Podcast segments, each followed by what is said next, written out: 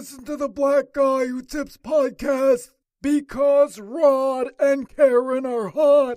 Hey, welcome to another episode of the Black Guy Who Tips podcast. I'm your host, Rod, joined as always by my co-host, Karen. and we are live on a Tuesday, ready to do some podcasting.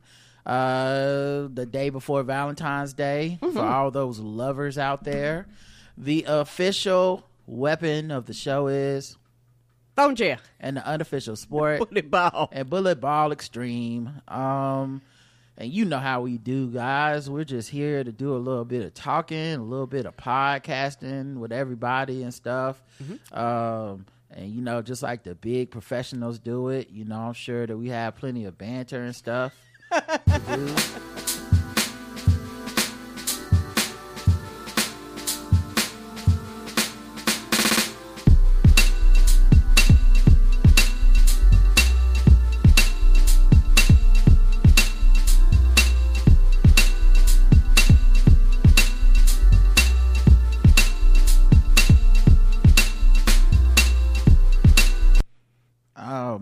the last day of uh spotify ads Mm-hmm. Like we'll still have ads in the show, but they're third party ads that just are randomly put in there. But us doing the read for Mm-hmm. hey Spotify for podcaster, today is the last day that that'll be the last day on the show. I, I, I kind of enjoy doing those. I enjoyed those sketches. It's good practice for writing and improv, and you make a good team. flexing, flexing my muscles because sometimes I would even come up with the ideas. Exactly, it was fun. so I don't miss that. Me too. Uh, what else is going on? How's your day? My day has been uh good. Uh it's the day before the NBA All-Star break for those of you that are NBA fans. It's getting ready to be NBA All-Star weekend. Let's go. Yeah, I, think it starts All-Star Friday, weekend. Saturday, Sunday, and um, I, I was wrong. We play a game tomorrow against the Hawks, Oh, so tomorrow's the last day. so I think tomorrow is like games, and then Thursday there's no games, and then Oh. Friday they have you know that celebrity basketball and the rookie game and all that stuff. Then Saturday is skills night, three point contest, dunks, all that stuff, and then Sunday is the All Star game. Kind of snuck up on us. I, I don't. I don't feel like it's always the weekend after the Super Bowl, but maybe I'm wrong. I don't know. And it, it hadn't been because uh, the Super Bowl is like uh it's like a week off because it used to be like the first Sunday and now it's like the second Sunday. Oh, because they added extra week to the playoffs. Yeah, so they so they so it, ass NFL. so it pushed everything back. I think it's been like this the last like one like two Mm. okay. two years. Nah, it makes sense. I forgot that the NFL added that extra playoff game because the NFL players have a weak union, and uh, they totally folded when it came to uh, adding an extra week to the season and extra week to the playoffs. But you know, uh, or extra you know team extra week to the season. yeah, because we used to get like a break and then it would be like NBA All Star Weekend. Yeah, Mm-hmm. well, it's just something. Eh, something else on TV. It'll be all right. I'm not complaining at all. And uh we probably end up talking about this more on balls deep, but the Hornets did some trades. I'm excited and we've won two games in a row. I'm very excited about that. And just the chemistry and the makeup of the teams. And um let's go Hornets. I'm I am really uh excited. It's giving me something to look forward to. And a lot of the players that came to our team was like, bitch, we getting playtime. So they're like, we going hard, we playing. So and they playing without like some of them come from situations where like they were playing with Luka and regardless of how people feel about Luka, you know, like he shoots a lot and he has the ball a lot. I'm not saying if I was him I'd be passing the ball a lot, but I can see how they get here. LaMelo's hurt and people are passing the ball around and you and you're a good player and you're finally getting minutes. Um, and we need the help and uh, yeah, they're veterans. It's it's it's a it's a great thing. Uh, yeah, it's more of a balls deep thing, but yeah, it's, it's been fun. We're on a 2-0 winning streak, which we haven't had since November uh, because of all the injuries and everything. And so I've I've been enjoying it. It's fun basketball and and and and we're we're not supposed to be winning, so it's just fun watching us play and win. Yes, yes, and it's fun and just watching. uh We didn't go to the game last night. Went to the uh, first one they won, and it was really, really uh, fun. The vibe in the building is completely different, like from the crowd and the audience and things like that. I think some of the crowd was almost surprised. They were like, "Oh shit, we in the game! Oh shit, we up!" Like you could almost feel the crowd almost. It's almost like holding bated breath. It's like, okay, we've been up before. Are we gonna fold in the third quarter? We gonna stop playing defense? And I was like, oh shit, they actually trying to win this bitch. and the energy in the building changed. So, you know, I am here and I'm enjoying it and I am makes me even more excited uh, for the next uh, season uh, of basketball. Even though I know this is midterm, we probably won't be making to nobody's playing or nothing like that. So I'm just excited, just going and watching, you know, the rest of the games for the season. Uh, people say life is short, but those people probably never tried to do a plank. Life is long. A minute is a long time. Say that again. It's a very long, very long time. Your I know, is like, is this at- shit over with? I keep looking at the clock and it's like, why is it not a minute yet? It feels like it should have been a minute. Um, and it's not a minute. It, and it just, uh, anyway, uh, that's, that was just thinking about that. Yes, I feel you. I've been uh, lifting some weights and stuff with Roderick, and that's been fun. I think I need to go up in my weights. I was scared, so I got like the, the lightest weights, but apparently it's it's too light. Yeah, if you're not getting somewhat sore after, and especially the day after or so, then it's probably not enough weight because you just, you know, it's almost like if you just went in there and stretched to just only moved your hands. Mm. And I know you're using five pound kettlebells or whatever. Mm-hmm.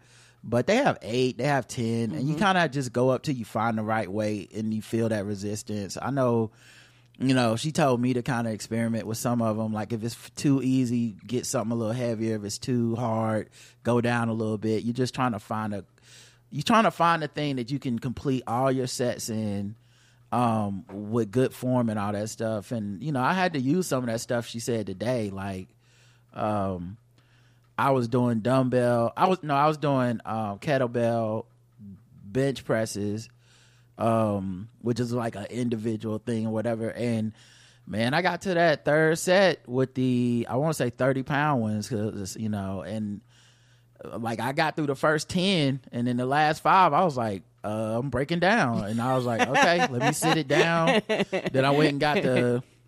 Oh no, I think I was doing 25 pounds, and I went and got the 20 pound one, and did 15 with the 20 pound one, which is, you know, honestly, it means I probably lifted more weight and did more than I would have done because I did try it, but Right. she was like, don't force yourself, and then don't just like be like, okay, well, let me do two. All right, stop. Let me do three. Like she was like, try. You want to do a weight, you can do all 15. So, you know, it's been cool learning uh, all the stuff about uh the machines in their building and all that stuff and um i told her she she has this thing it's called a sled and I, I think i've talked about it you like push it and pull it and it has like a lot of weight like you put you can add weight to it and so um the first time the the sled is 100 pounds and then you put like a 45 pound weight on it that's like it's 100 100 pounds by itself. yes Wow. so some people just push and pull just a sled. You don't have to put weight on it.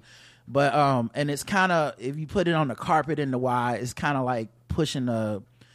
It's like you're pushing something that has resistance, but not enough to where you're really, really working hard. Right. But then you keep adding weight, and you will work hard. And the first one I did, and it was like really easy.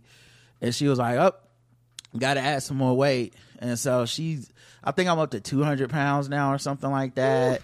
But you have to like push it, then you put a belt on your back and you walk backwards with it, which is the hardest part for me mm. because you're not using your arms at all. You're just only using the your your muscles in the back of your legs and your back, mm. and you're going back and and that you know, as as I do it, you know, wears you down or whatever. But she said, you know, I, I know I'm gonna be doing that shit every Friday.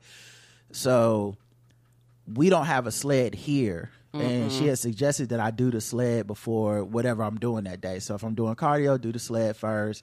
If I'm doing weightlifting, do the sled a few times. She said it really activates all the muscles in your body, blah, blah, blah. But because we've been going to the apartment and we don't have a sled here, I hit her up and she gave me some suggestions on other stuff we can do, or I can do, I guess, to, to in, when I don't have a sled. Right. So, you know, it was just something I thought of. It was a little thing that I was just like, oh, yeah, I wonder because I was about to drive to the Y just to do just the sled, and she was like, "Nah, just do this thing with the dumbbells, and you'll be fine."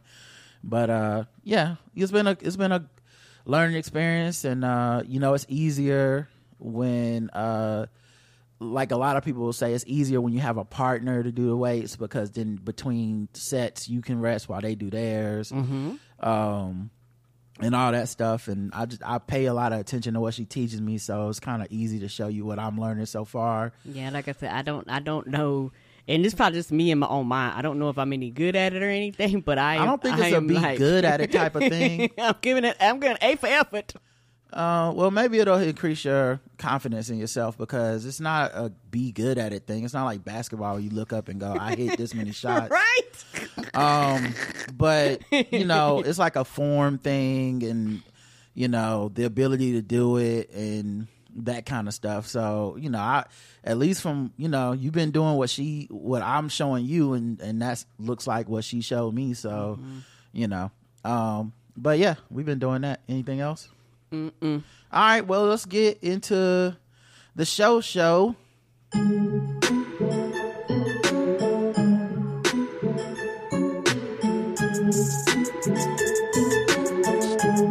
Psycho. Music. all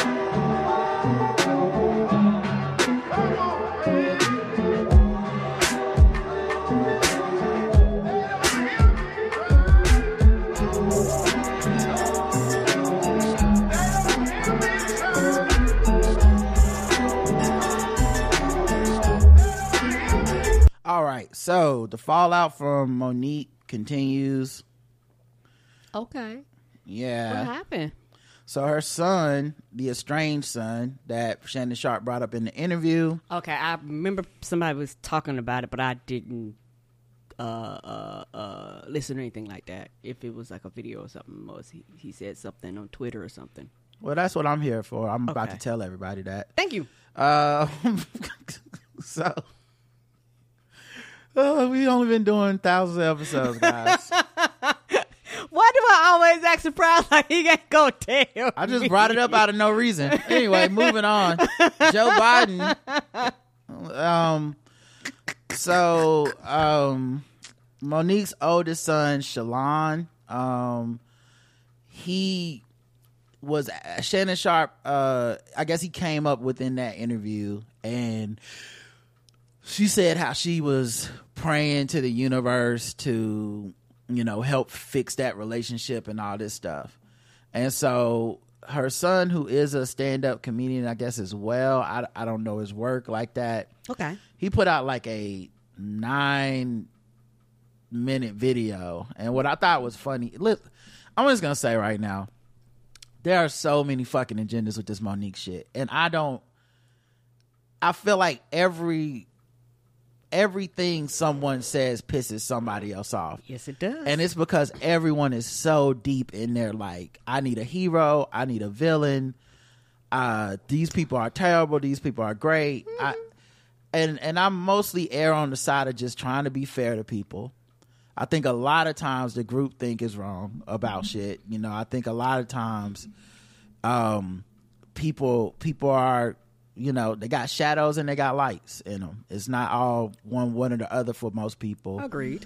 um, and I think the internet generally trends towards wanting to think people, especially celebrities, are just terrible. But yeah, no matter what they do, it's terrible. There's something connected to it. There's no way you can be that good. There's no way you can be that great.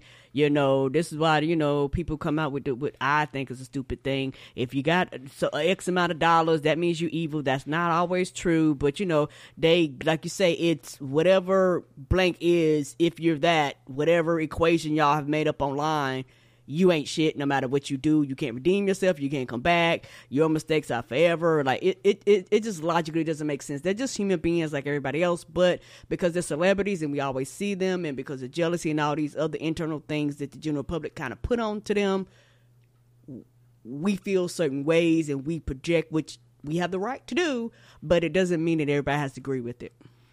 Yeah, I think it's a deep seated thing that the average person does have jealousy and envy of, you know, people that have a lot of stuff. And by a lot of stuff, I don't even mean money. You know, it's fame, attention. That's currency in today's economy as well. Yes, it um, And for a lot of those people, I feel like we need a reason to feel like the reason that I'm not rich and famous is because I'm a good person. And the reason that anyone else is rich and famous is because they're a bad person. Because then I don't have to say I'm not talented. I don't have to say I'm not working hard enough. I don't have to say that Right. maybe I'm not a nice person. I don't have to say I don't have charisma. I don't have to say, you know, uh, and mostly I don't have to say that that person is actually a human being that is doing the best they can and Right. and and possibly not a evil motherfucker. They may have gotten lucky. They may have had the right break. They may whatever Right. it is.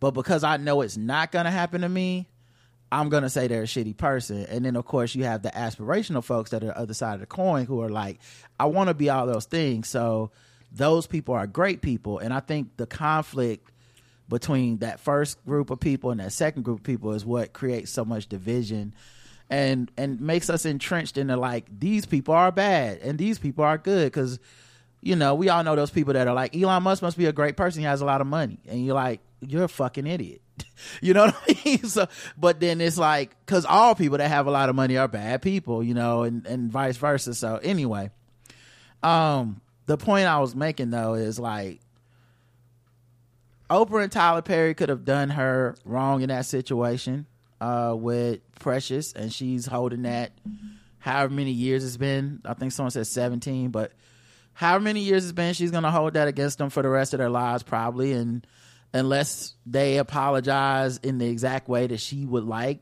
she is going to forever bring it up. I don't think she's comfortable with the judgment and everything that comes with that, it seems. But if you have that stance, that's what you need to stand in.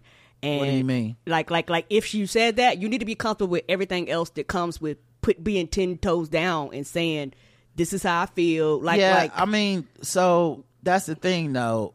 Like you can still not you can still feel that it's unfair.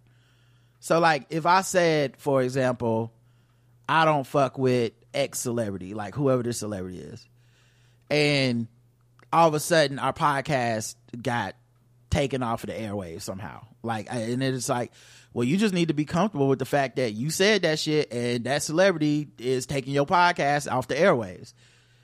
I'm I'm not gonna just sit around and be like, I guess it's okay. Like I'm I'm going to always be like mad about it. Right. I'm probably always gonna be feel that it is unfair the consequences of it. Not that Right. like so when you say be comfortable, the things in her mind, the things that have been done to her are things that are dis that is discomfort and she will always express that discomfort. Yes, and and, and, and and I'm not arguing with that point. I'm saying you have to she has the right to feel that way. She has the right to express that. She she has the complete right to do that. And I feel as though when you do that, you also have to say these other things come with it and I have to deal with those things as as they come because I have chosen to express my way express myself in this way and like i say i'm not fighting you on that i'm not i'm not saying you don't or you can't but there's consequences to that and you have to go okay i'm i i don't like the consequences and i'm still going to complain and you have the right to do that too Yeah. So, um, at any rate, like I and I and I, you know, and I allow for this for the space and the understanding because I think a lot of people don't do this. Right. I could have a space and understanding for that. Tyler Perry and Oprah probably feel wronged by Mo'Nique. And most people won't relate to that because they're just, you know, they're big bank take little bank. This person's a bad guy. This person's a good guy. But I can absolutely see from their perspective of everyone else and their movies and the people that started them are doing this thing in the industry standard way. And you're demanding something that is not industry standard. And I feel like you're the one betraying me. You're the one uh not going along with this plan that is benefiting all of us not a plan to benefit just me but you as well. And you're deciding to be unorthodox. And you know i try to hold back somewhat um when i talk about this topic because i know people how people feel. But i have to say I, at the end of the day a lot of this stuff feels like Sidney to me. This it feels like this is how he does business. The business is the part that always gets fucked up. And then Mo'Nique goes out and is almost like the mouthpiece for both of them at, in these interviews when she's the one being like Oprah and Tyler Perry and and this thing and that thing and this person and that person, and it's and and a lot of it seemed like people and I'm only speculating. I don't know. It just seemed like people don't want to do business in the way Sidney does business, and whatever it is he demands for her, they're like, we don't. I know, Right. You know, whenever all those stories to me, which those people will probably never come out because those people are like most people you're like what Mo'Nique is doing is is is is not the normal thing. This is Right. not how most people handle conflict resolution and stuff. This is not how people normally handle even disputes. They don't always go public with them. Of course, Twitter loves it. Of course, social media loves it. Of course, podcast listeners love it because it's content. It's not Right. actually our lives. So, Correct. if these people are fucked up and fucking each other up, we don't really care about them. You know, we can we can say it's about blackness. We can say, but at the end of the day, we don't really fucking care. They they're not us. And if we had the same conflicts, we would probably not handle it that way. You know, even if you have a platform, I know there's a lot of motherfuckers I'm giving grace every goddamn day I get on this mic. Where I'm like, I'm not gonna come out to the world and tell my versions of events of shit that's happened just because I don't see I don't think it's fruitful, and I'm not gonna hide it behind like I'm doing this for black people or whatever the fuck. Mm-hmm. It just so happens that the things that are for black people happen to always benefit you, right? It's it's, mm-hmm. it's it's for black people, so but also I need that check, you know. So I'm a, I'm I'm I try to be wary of my own ego about that shit, and and also uh, whenever you tell that side, the other person got a right to tell their side, right? Ag- agreed. Agreed. And when you talk about certain figures, we know they won't be telling their side. More than likely, Kevin Hart's not ever going to come out and say whatever happened with him and Mo'Nique. He didn't tell us he gave her money. So he, you know, like to like for all the he's a bad person, I hate him type shit. If he's the self, you know, gratifying type, he he be the first motherfucker out here. Like I wrote her a check when she was broke. How about that, everybody? I'm a good person, but you know, I didn't know that shit. If he said it, I've never seen it. I'm not saying he never said it, but I've never Right. heard it. Um, Oprah and Tyler Perry even having her in that movie and and and producing it and putting the money for it. People act like that shit just falls out of this goddamn sky. That could have been Octavia Butler and she would have went to the goddamn festival and we would have never thought about this shit again and you wouldn't even be able to use this as a cudgel to bludgeon them and be like they're terrible people.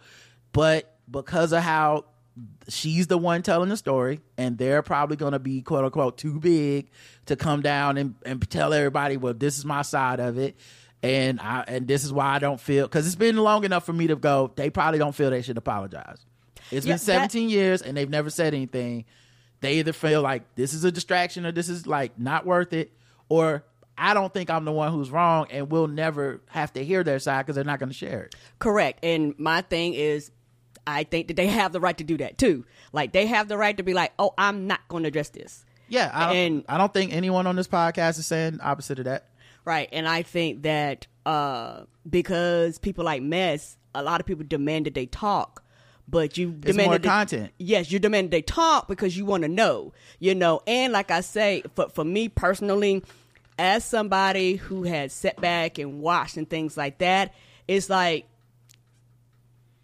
nothing's private with her, if that makes sense. Well, we'll get to that because, I, like I said, I've actually been watching this stuff. I think you've kind of opted out of watching any of it. Yes. Right. So, and it charges people up. You haven't watched it, you ready to go. You you over there like, "Oh, I got some opinions. That that's really the superpower of this whole thing. Uh, I saw people that when this her son put out this nine minute video, they were like, nine minutes. I ain't watching that shit. I'm like, you watched a three hour fucking interview. You watch, you know, like just say you're on her side and it doesn't matter what the truth is. Right. That, like that, that's a that could be facts for some people, and I think for me, I try to take in the new shit as it happens, and I'm swayed by it if it's compelling enough. And I won't lie, this sways me somewhat. Um, but I mean, DL Hughley brought it up in his video. Everybody was shitting on him, but he was like, "Go talk to her fucking kids. If she's if it's so goddamn, she's the angel. Everyone's a sweet baby. She's such a great person." Why is she not surrounded by family? Why don't you ever fucking see the family around her? It's just her and that nigga over her shoulder being the mouthpiece, you know? Um so anyway, uh her son comes out and basically says since she spoke on me and said that stuff about our relationship. Um, I would like to uh, at least set the record straight on my behalf because she hasn't reached out. She isn't trying to bridge this gap. She's not doing any of the work to repair a relationship that he would categorize as being neglected. Um, and it was it was a video that made me sad. Like I, I like this is that. not. I'm not giddy over this shit to be like, aha, let's take down Mo'Nique. It was like a reminder of like, you know, this is a flawed person too that experienced trauma and abuse as a child, and has probably also um had some issues. You know, having a family, um, that has you know had some of those cycles you know possibly repeat in her life it it happens you know and a new dude coming into her life in whatever format and then her accrediting all of the positivity in her life to this man that she calls daddy that used to be the friend of the family that this kid probably grew up thinking was like an uncle and now it's daddy. Like that shit fucks with people. And he didn't sound i'm not sad because he sounded bitter or angry or uh, or whatever. He wasn't like making jokes about it it didn't even really seem like he was trying to get clout off of it although Sidney later tries to imply some shit like that. It, it sounded like he was resolute and was like can y'all just leave me out of it? Like y'all can go tell all your stories about all the people y'all hate mm-hmm. but just I would prefer to not y'all don't have to lie about us being cool or about us working on something or you trying to bridge some type of gap or putting some type of effort for cuz you haven't put that effort for and you and you've and you've never shown me that love as a mom which is heartbreaking you know uh to hear but uh, I'll let him I'll play some of the video um see I, I don't know how long it's to be Hi. I am Shalon. I am a stand up comedian, Mo'Nique's oldest son. Um, I guess I felt the need to make this video to just provide some context into this false narrative about her praying to the universe. I need her to reconcile our relationship or whatever the hell it is. Um, I wrote it all down so that way I don't go all over the place and get emotional or anything like that. I can, so I'm gonna talk like I'm reading a script, but it's just gonna help me kind of stay together. Um, but uh, to address the uh, Shay Shay interview that she did, where she states that she prays to the universe in regards to reconciling our relationship, as I stated, um, is odd. Uh, my mother and I both know that that is a very false narrative, and I would like to free her of having to continue telling that lie. Faith without work is dead, and neither. And I think that's important phrasing just because um, her whole thing, and this happens every time someone goes on Club Shay Shay and gets to tell one side of the story. It's all, I tell nothing but the truth. Everyone else is lying. I'm a good person and they're all bad people. And people eat that shit up and they be on social media and everywhere the next day. Like, that's the facts. Is they're a good person. Everyone else is bad person. They told nothing but li- truth. Everyone else is telling nothing but lies. And I feel like that's why the space Shannon has created is at once um it can be revolutionary, but it's also a very dangerous space, especially knowing the pitchforks and the torches that people carry uh, uh, constantly on social media about Yes, on social try like they just need a reason to be bad to other people Yes, and and especially people they're jealous of, celebrities, people that have gossip around them. Um, you know, all these figures. This is why everyone's like, oh, they all stole Katt Williams jokes, and it's like, well, how's that? All of them, uh, every everything he said was true, and you know, and but they can't. It's the narrative is stronger than the truth, you know, and so I think when he says, um, "Let me basically stop you from having to keep telling this lie," I feel like that's a purpose, purpose, purposeful point he's making. Like you were lying, Miss. Miss, I sat up there and told the truth for three hours. That's not true. Neither one of us cares to put forth any effort to reconcile with the other. Uh, we are separate, as she put it, because she doesn't care to be my mother any more than I care to be her son. Neither one of us uh, has had the desire to reach out to the other in a very long time, and I don't think that either of us anticipates that feeling ever returning. Speaking with my mother directly in my experience will either lead to some odd newfound moment of clarity in regards to how she was as my mother, or she retreats back to daddy to move forward with a conversation. And I'm tired of hearing my mother's truths. Um, newsflash, I'm not sure if people know, but stand, standing in your truth doesn't make you noble. Um, I'm not sure. That's a bar. I gr- right, but That's a bar. yes, I agree. Especially when we know truth is in quotes, because people's truth is subjective. Yes, And when they're telling it, and like I said, you know, Katt, Katt Williams, Mo'Nique, very charisma- charismatic, very smart, very funny. When I see them talking, I am moved to be like, whatever they're saying, I support that. You know what I mean? I sat there and watched three hours of that interview and was like, I want all this to be true for her. You know what I mean? I'm not gonna say I sat up there and believed every word. Um, I'm not gonna say I sat up there and thought there couldn't be another side of that story where she's not the good guy. But for that three hours, I was like, yeah, sister, go ahead and talk that talk, you know? Um, but at the end of the day, imagine being on the other side of that.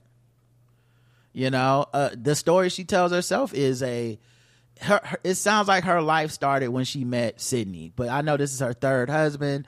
People have told me she talked like that about the other men in her life before this. I don't, I, I don't know because I didn't see it myself. But even the way she talks about Sidney, you would think they were together since they were kids. But you know, she's kind of like you know he. I'm making I'm giving him all the credit for all for everything good in my life from the point that we got together basically. And I was thinking about it, the undercurrent of that feels weird to me because it's almost like she's saying the stuff she had gotten before then either she was a terrible person or she it wasn't good enough or she was doing bad or something. And she was still Mo'Nique before Right. she got with Sidney, but it don't or it doesn't count. yeah, it's like in order for her to be anything, she has to say he made her everything, and it comes across in interview after interview and after interview. I, more so than anything else, I would say, more so than the Tyler Perry shit to me is her being like, "This man here gets all the credit for what you see me do." Period. Um, and it's it's I'll get to Sidney in a second, but it's I was thinking about something today uh, when it comes to Sidney. I, I'll get to that in a second, but anyway, um, I'll play a little bit more of her son, and I'll, I'll, I'll summarize the rest. sure if people are aware of that. Uh, but responding this way, I feel as though it allows me to say my piece uninterrupted. Um, to those wondering, well, why say something now? Mm, Call it a form of therapy for me, I suppose. Um, but when her daddy had intentionally state stated that they have three sons, but his wife is on the internet talking about the fourth son in a video that has millions of views. That rubbed me the wrong way. Um, but anyway, to inform a child that you are not interested in being a mother at a time when that kid is the only kid that has the potential to lead a child to believe that you are not interested in them specifically. Uh, but so like i said i'll summarize basically he goes on to talk about how when she had him i think she was 22 or so but she was younger and she while she did manage to like give him like provide him with like school you know give him grand gesture gifts and stuff she wasn't there and she said it um in other interviews and stuff she wasn't there for him in the day to day stuff that you do as a mom, as a parent, you know, read, you know, reading reading that book before t- tuck you into bed type thing, because she was chasing celebrity and fame and and working hard and hustling and all that stuff, and so she never really connected with him as, as a as a son, you know, and then from his point of view, at least in this, you know, thing that he posted this video, he makes it sound like she at some point told him like I wasn't really trying to be your mom, you know, like like it was too it was too much for me to try to be your mom.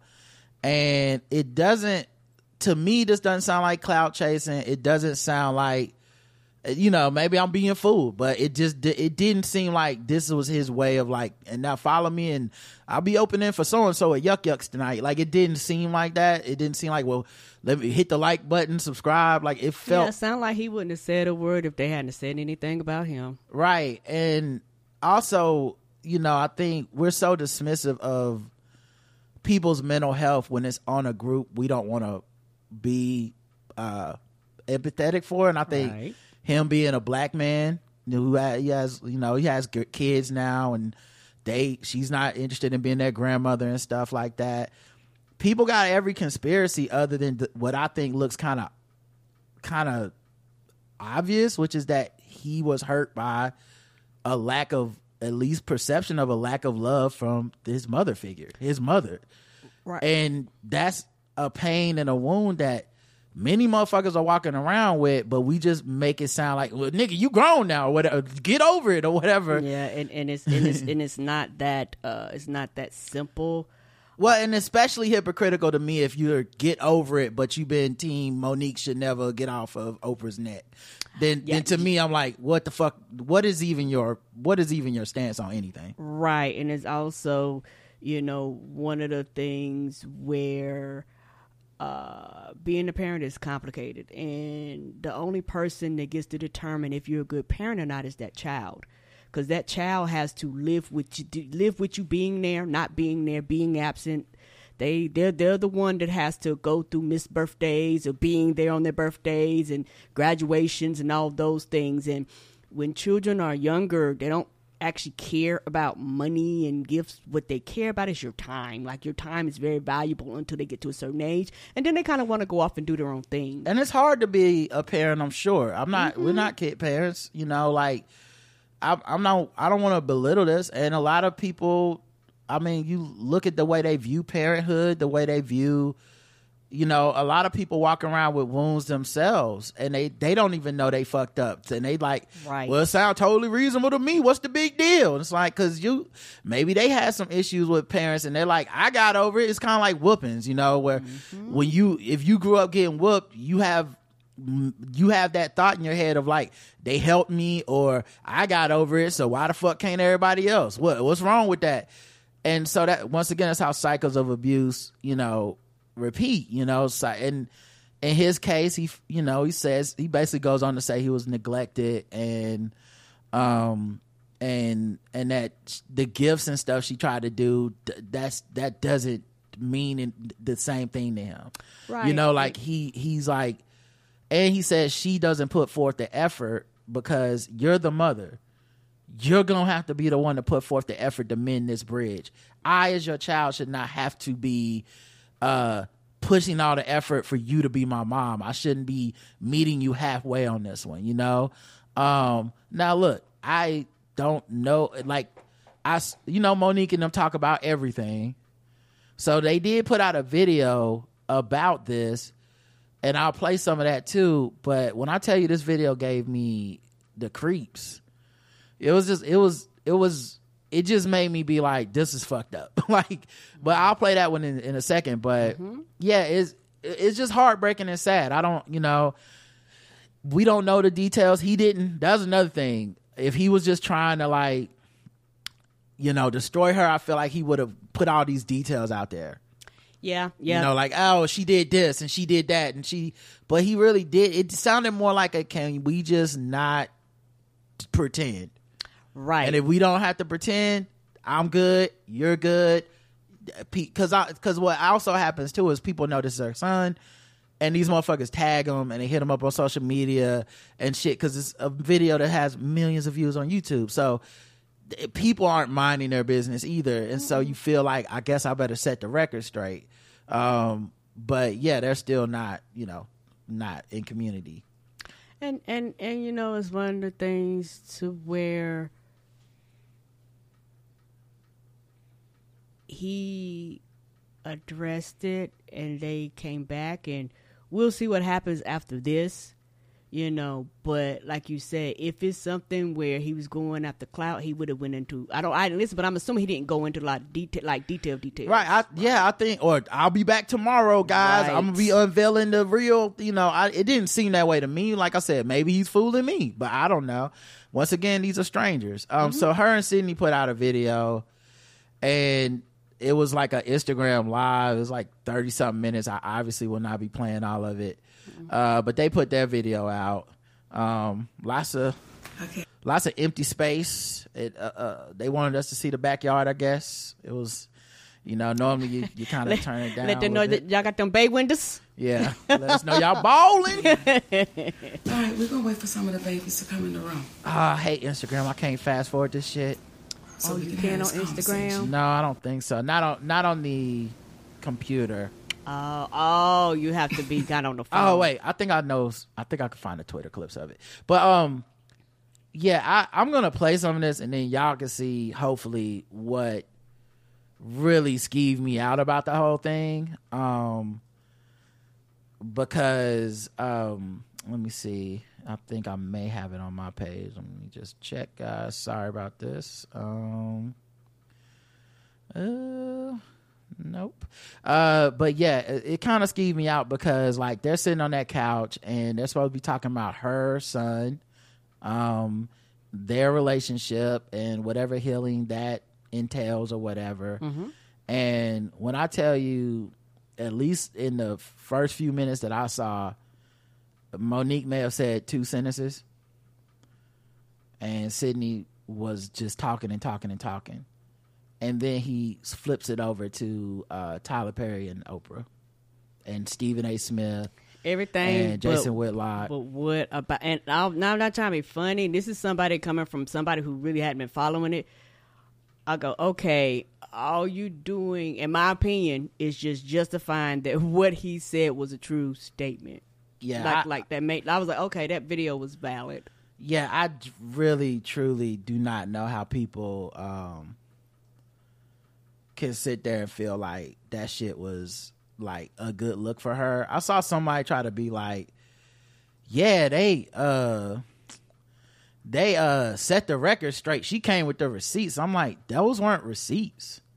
Like whatever you were hoping for this, like the you know the That's like that team shit. yeah, and that's why I said a lot of it just feels like agendas or something to me mm-hmm. because Gender wars and all kinds of shit mixed in there. it just feels like agendas to me because I can't imagine people really look at this stuff the way or maybe it's just their traumas are informing their their viewing of it and I maybe I don't have the same ones that but I, I'm like I saw a dude fucking talking for her and then saying this is about protecting her as a black woman and I'm like this sound like all it sound like she's just been a mouthpiece for your bad business and your grievances with people not cooperating with your contracts. That's what it sounds like. Everyone's the enemy.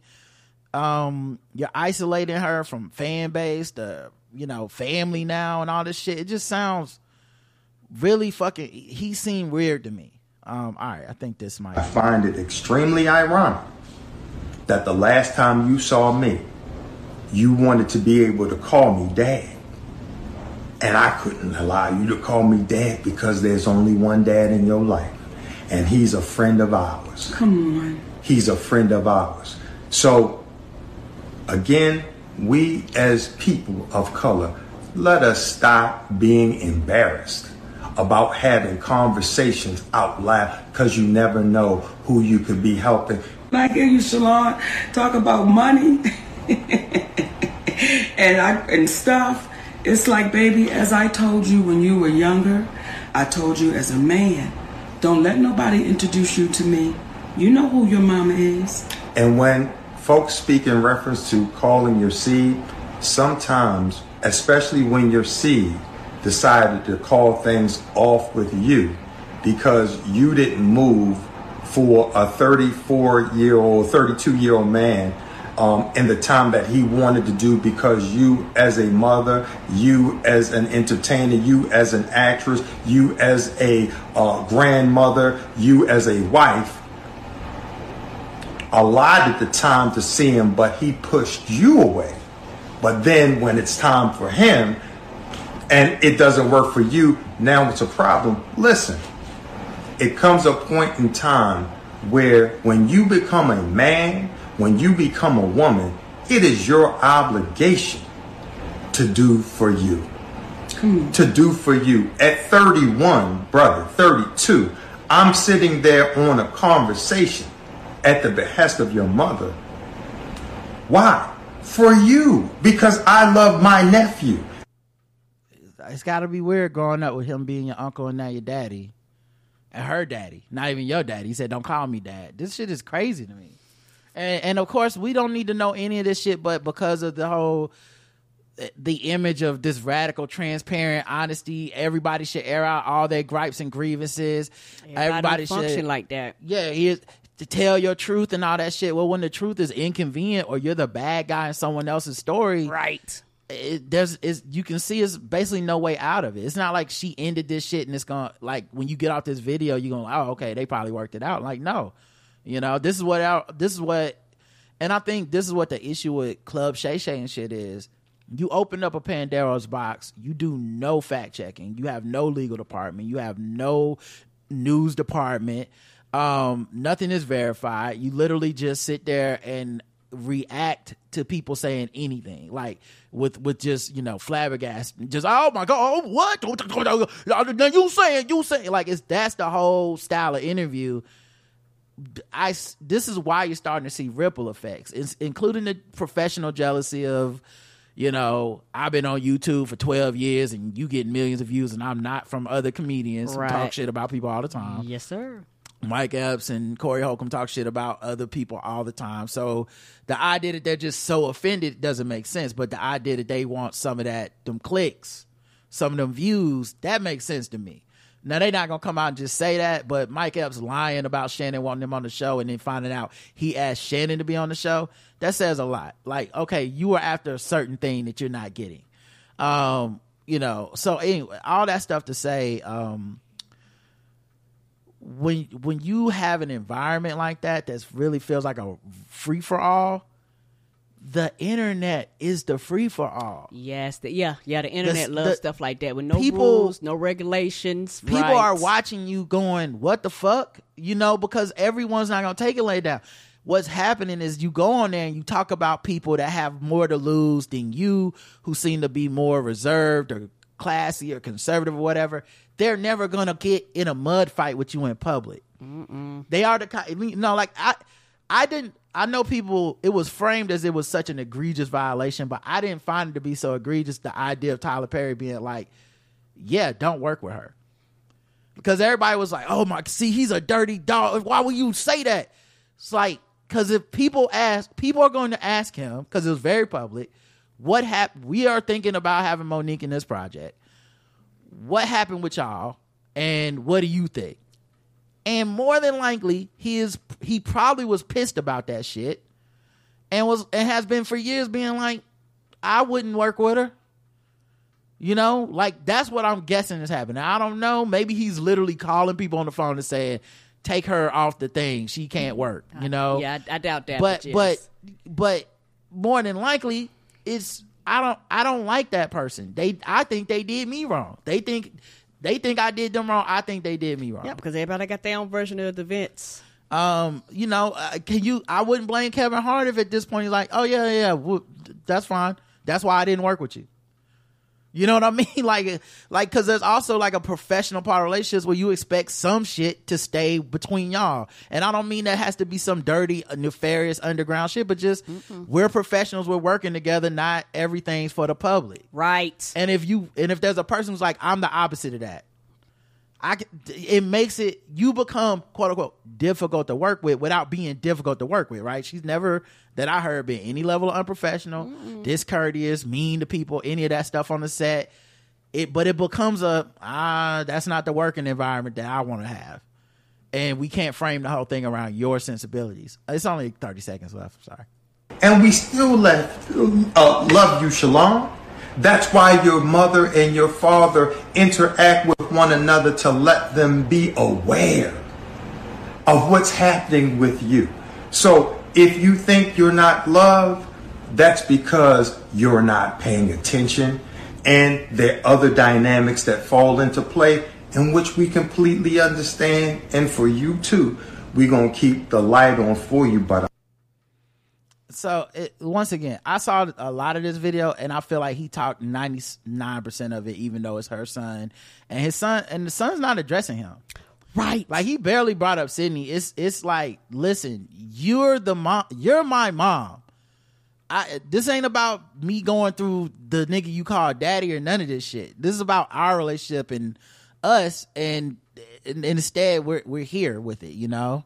Um, but yeah, it it creeps me out how much he talked. I don't know if it creeped you out too, but it creeps me out, especially considering like to me she the image I have of Mo'Nique and this uh, image she's manufactured or whatever, but it's amazing boss bitch that runs her life and does what she wants and all this stuff, you know, and seeing how much and this is not the first time we've seen this a video of her addressing something and he do most of the talking and I'm like if this is what his protection is, it don't it feels weird to me. Yeah, and also the thing is, she has a voice. If we she did Club Shay Shay. Any other time, she opens up her mouth, she speaks where she goes on a motherfucking stage and tell goddamn jokes. So we know that she can speak for herself and and and speak on her behalf anytime that she chooses to. So she's opting to let him do this on her behalf.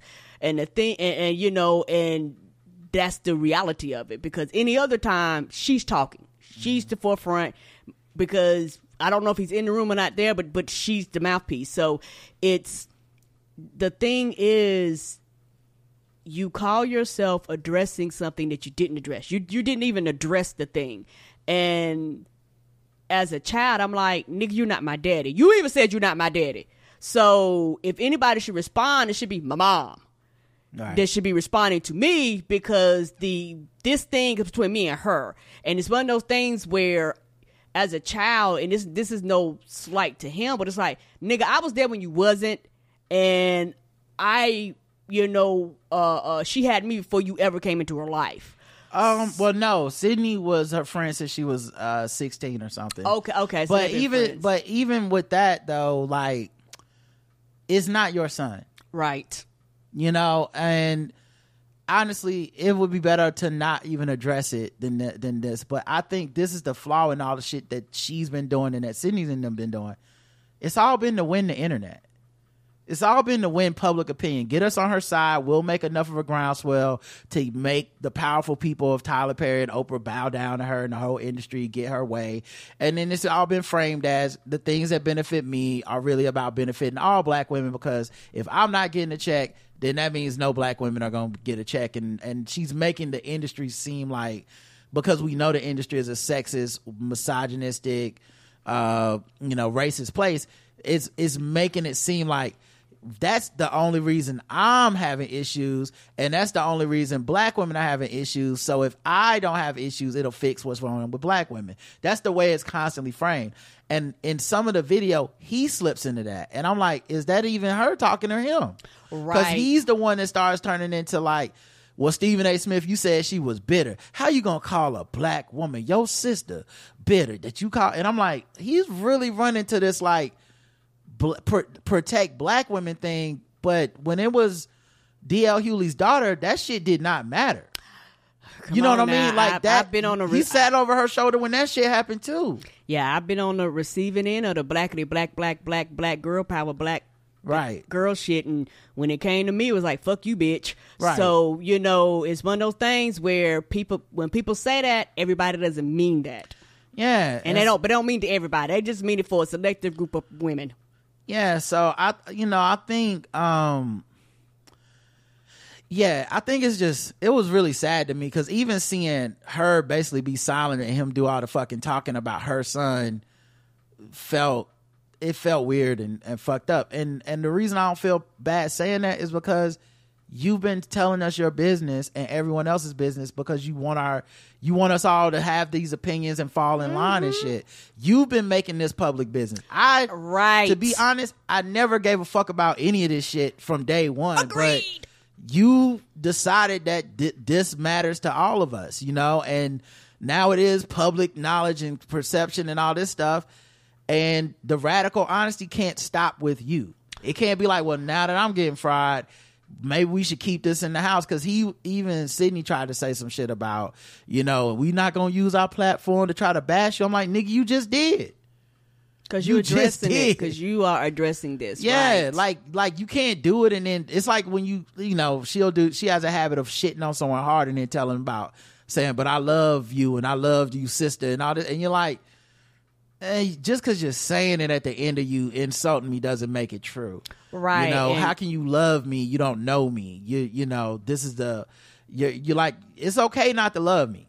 You you shit Right, on me and you don't like me and I probably don't like you and that's cool. Right, and everybody and everybody don't love me, and everybody don't like me, and that's just life. And you know, it's one of those things where that's that thing where people go, "I'm quote unquote telling my truth," and my quote unquote truth, quote unquote, is always mean and harsh and and bitter sounding, but it's your truth though. No, you're just being mean. Right. And so yeah, they they they they didn't uh say that um they talk about Stephen A. Smith and and I like I'm not even saying they're wrong to say that Stephen A. calling her bitter was fucked up considering when he went at Jason Whitlock and called him a fat piece of shit and fat bastard. You you didn't sound bitter. You know, how can you you can handle your shit your way, but I you know, and I, I totally agree that Stephen A is hypocritical with that kind of shit. He does it all the time, and it's what's good for him. And you can't really trust a Stephen A opinion more than what he's saying at the moment for entertainment because he's mostly an entertainer. Right, that's like, what he does. it- like he you know he can change his mind or change his point of view with the flick of a wrist. I've i've watched it. I watch first take sometimes just to see his rhetorical wit and ability to do that. Oh, he's a master. because he's of so good at it. But Yes, i don't if you ask me do i really know what stephen a is about? No i actually don't. And i think it's you can attribute that to his high level of skill of being about what he needs to be about that day in that moment. Right. and if you feel like it doesn't logically connect, he's prepared to give you an argument that may or may not make sense to you. But he he always got something in the clip. But I do find that to be hypocritical. Um, but yeah, um, they claim they received death threats. Uh, a death threat that is contingent on them issuing a public apology. They did not go into detail, but said they've taken measures to assure their safety. So who knows what that means? Right. Um, uh, like I said, the Stephen A. Smith thing, the Tyler Perry thing. I wish I had that direct clip because literally watching that man go from her son to. But let's get back to Tyler Perry and Oprah, and I'm like, why is that even the thing? Yeah, because the The whole Sun put out a video. Y'all put out a video to somehow fit, correct the record about the Sun. Why are we gonna go another thirty minutes talking about Oprah and Tyler Perry? Right. This shit And- is weird, and you doing all the talking, dude. And that's what I was gonna get to about Sidney Karen. We've been together since we were sixteen. I've Mm. known you forever, right? Mm-hmm. If we sat in an interview and you started giving me all the credit for all the good things that happened in your life and calling me your daddy, not in a not even in the patriarchal like gendered sex machismo way. Your literal fucking daddy. I could not sit there and be I would have to be like, ah, don't do that. right. I have to cor- talk to the interviewer like she says that I don't agree with that, and I just I just want that on the record that she don't need to do all that. I'm not. I don't feel like I'm her daddy. Right. I didn't ask and nor demand this. But you know who I've never heard do that? Sidney. And that is as a man, as a husband, as a person that's known a wife since 16, that's best friends, that work together, that get their money together. Now look, I'm gonna be honest, Karen's not all the talent and I'm just siphoning the money. I do a lot of work around here. Okay. Don't y'all believe his lies? I've written for TV shows. I've done I earned my part. I earned my I, part. I do the work too. Now I do spend a lot of money and go to the Hornets games. I'm not gonna lie, but I do the work too. I don't just I don't just go get the money and then I'll manage the money. We, we get the money together. Your achievements is our achievements. Yeah. I was writing too. But the point being, like that that was the thing for me that clicked the day that I went, yeah, I actually can't pretend that this shit is cool. Like, and I and I look, I'm not. People have different relationships formats. People are polyamorous. I don't care if that she's in an open marriage. None of that shit bothers me. But this mm-hmm. shit does bother me, and and it wouldn't matter if you weren't the one constantly telling me this is the right way, telling other women this is the right way that this nigga is doing all the talking and he the daddy and you're the one getting the money. It it is weird. That nigga feel weird, and all the fucking conflicts start with some shit with him. Even the shit with the son, it seemed he's the one addressing the son, not you. So like he seemed to be the problem. Now that's your man. You picked him. You gonna be with him forever. That's or whatever. However long y'all together, and that's that's that. Like it's not no. Mm-hmm. Like I'm not saying she doesn't have a right to make these decisions, but d- d- whatever they think they're doing with the court of public opinion, for me, is just not curling over. And I just feel bad. I don't think it's a competition. I saw people being like, "Ha ha, she lost," and I'm like, "That's the most callous, unempathetic way to have looked at this whole fucking thing." Right. But I, it really feels like a cycle of just bad family betrayal shit following her, and It just happened on a public platform, but yeah, Yeah. a lot of people deal with. You decided to make us aware of your business. yeah, you bought us in. We didn't ask to be here. And I think that's the thing about the Sidney, I mean, about the Shay Shay show, the Club Shay Shay. The- I think that's the thing that people like Mike Epps are and, and, and Corey Holcomb aren't going to be able to articulate.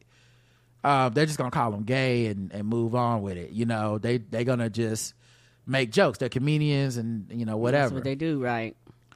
But I think what if they were a little more lucid and present and uh, honest about it, I think they be, say something to the effect of, "You go on there and let everybody tell everybody else's business, and we in Hollywood feel like you got some business that you don't want out there in the streets." And so we're gonna put your business out there so you can see how it feels because it's a warning shot of you need to stop doing this. Cause it's cool when it's comedians and it's not your life, like we're not real people. When you're at on the couch bringing up other people's names, hoping that the person sitting across from you will talk shit about them. You didn't bring us up for good reasons. You're like, oh, what about Mike Epps? You didn't say that because you wanted Katt Williams to say, oh, love that guy, salt of the earth. You're disappointed when he's like, I don't have nothing to say about Mike Epps. Like you're disappointed. That's the point of your show to get more content for three hours or however long the person will talk to you. If why is my dirt okay, your dirt is not? You don't verify shit. You don't refute shit. You don't check shit. You don't call the person and make sure it's okay to air. Why is it okay for you to do that on your platform? But when I get on this stage and start talking about the rumors of you being gay and shit, you don't like that shit. Now you want to meet me in the streets and you want to fight. Now you want to pull up on me. Like, and I'm just doing my job. You can make the argument. I'm just this is my platform. I'm doing my job. I'm a comedian. I'm doing my job. There's a perception about you, and I think we think that's funny. We think that makes you uncomfortable. You being uncomfortable is funny to us because your whole thing is making everybody else uncomfortable with what happens on your show. That I think if they could articulate it, that's what they would say. Now they're not gonna say that. They're just gonna be like, "Oh, this nigga look like Madea," and that's you know, which is another reason you don't want to fight them niggas because they so funny. they're not gonna be serious, and you just gonna look stupid being mad about it. You know, but yeah, it's so I, I was thinking about all that uh, when I saw it. I know you haven't seen it, but uh, I know you probably have more thoughts, uh, even with this being your first time Mm-hmm. hearing it. So go ahead, please. Yeah, because and like I said before, she could speak for herself. She could have spoke. Like you know, any other time you have no problem articulating what you say, how you feel, standing in your truth. You have no problem being on the spotlight and being on stage because when you go on stage, Sidney is not up there with you. You go on stage all alone, all by yourself. I seen the clip where the- she st- the first uh, thing of the Katt Williams tour. She stood, they stood up and they gave her a standing ovation. That was you. He was not there, and so you could have spoke on your own behalf. You know, I think that you purposefully decided to be timid. I think that you purpose- purposefully decided for him to speak so that any shots or slings are fired that will be aimed towards him and not towards you. It was just strategic and purposefully mm-hmm. done, in my opinion. And so, because it's less accountability for you and more accountability for him, and it makes the appearance of not trying to be funny, you being weak and fragile, and everybody feeling empathy and compassion for you, and making it feel like you're just being attacked, and like like like you did nothing wrong, and everything that that uh, your child saying is a lie. And maybe that's where, like I said, in her mind, I can see that to her, like that's where the protection is. Like he's protecting me right now. In my mind, I'm like, you you can speak for yourself. You speak through your art. You do all this stuff. Here it is. This is a public facing camera. We're following you. Right. Like it's your Momo World Live or whatever. Like it's your right. It's not his thing. account. We didn't come to see Sidney. Don't care. It's a like you said. It is a choice to sit there silent and let him talk for thirty of the thirty-seven minutes, with you barely addressing anything that you said we came there to see. Right, and also, like I said, this is just me on the outside looking in. It's one of those things where it was perfectly designed like that. It was perfectly designed uh, uh, to have that space above their head, so you don't look as big. You don't look at you don't you, like because you know when you're presenting on camera. I, I chalk that up to just them being old, but go ahead. uh, th- that that that might be a possibility Because. I've seen some other videos they've done too, and I it's never right, Karen. Oh, okay, my Yeah. bad, my bad. You know, okay, it's just the- old people being old and don't know how to set up their cameras Well, and, when- when- and, and and bring the frame down. No children in the house to help you with the video. You know, you kind of end up in some bad situations. I think that's what happened. No problem. And I, you know, and it also, in my opinion, you making this video after he made his video, in my opinion, this just makes me personally believe that what that child, he's a grown man, but you know what that, ch- what your child saying was the truth. Mm. And it, it makes me more confident that he didn't do it for clout.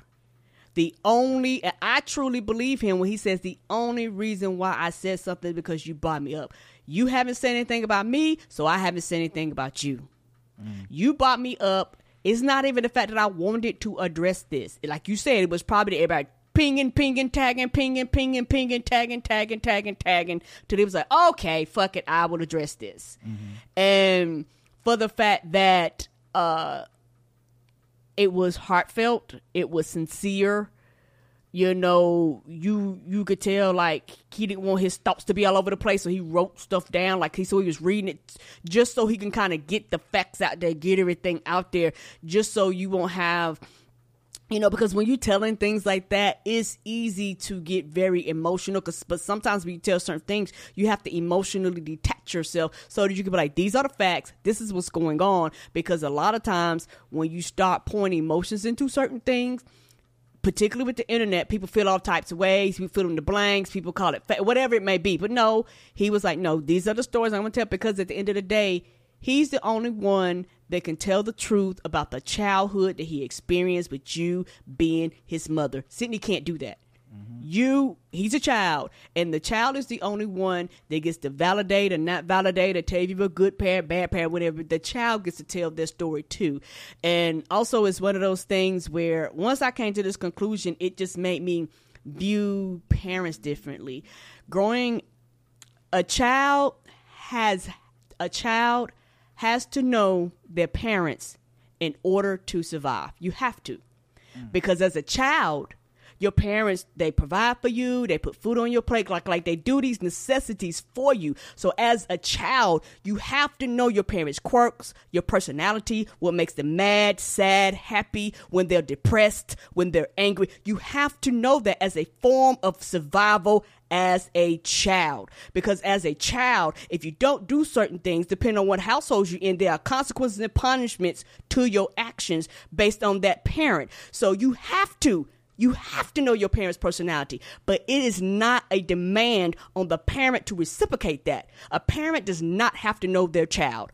They don't have to. It's not an obligation for them to know their child. If you're a good parent and you care, you will know your child. You will learn your child. You know their quirks. You start reading books. You start learning love language. You start educating yourself into how can I become a better parent. You know, you start doing the things when you start remembering how it was when you was a child and putting yourself in their shoes and not always thinking of things from from, from the mind of an adult mm-hmm.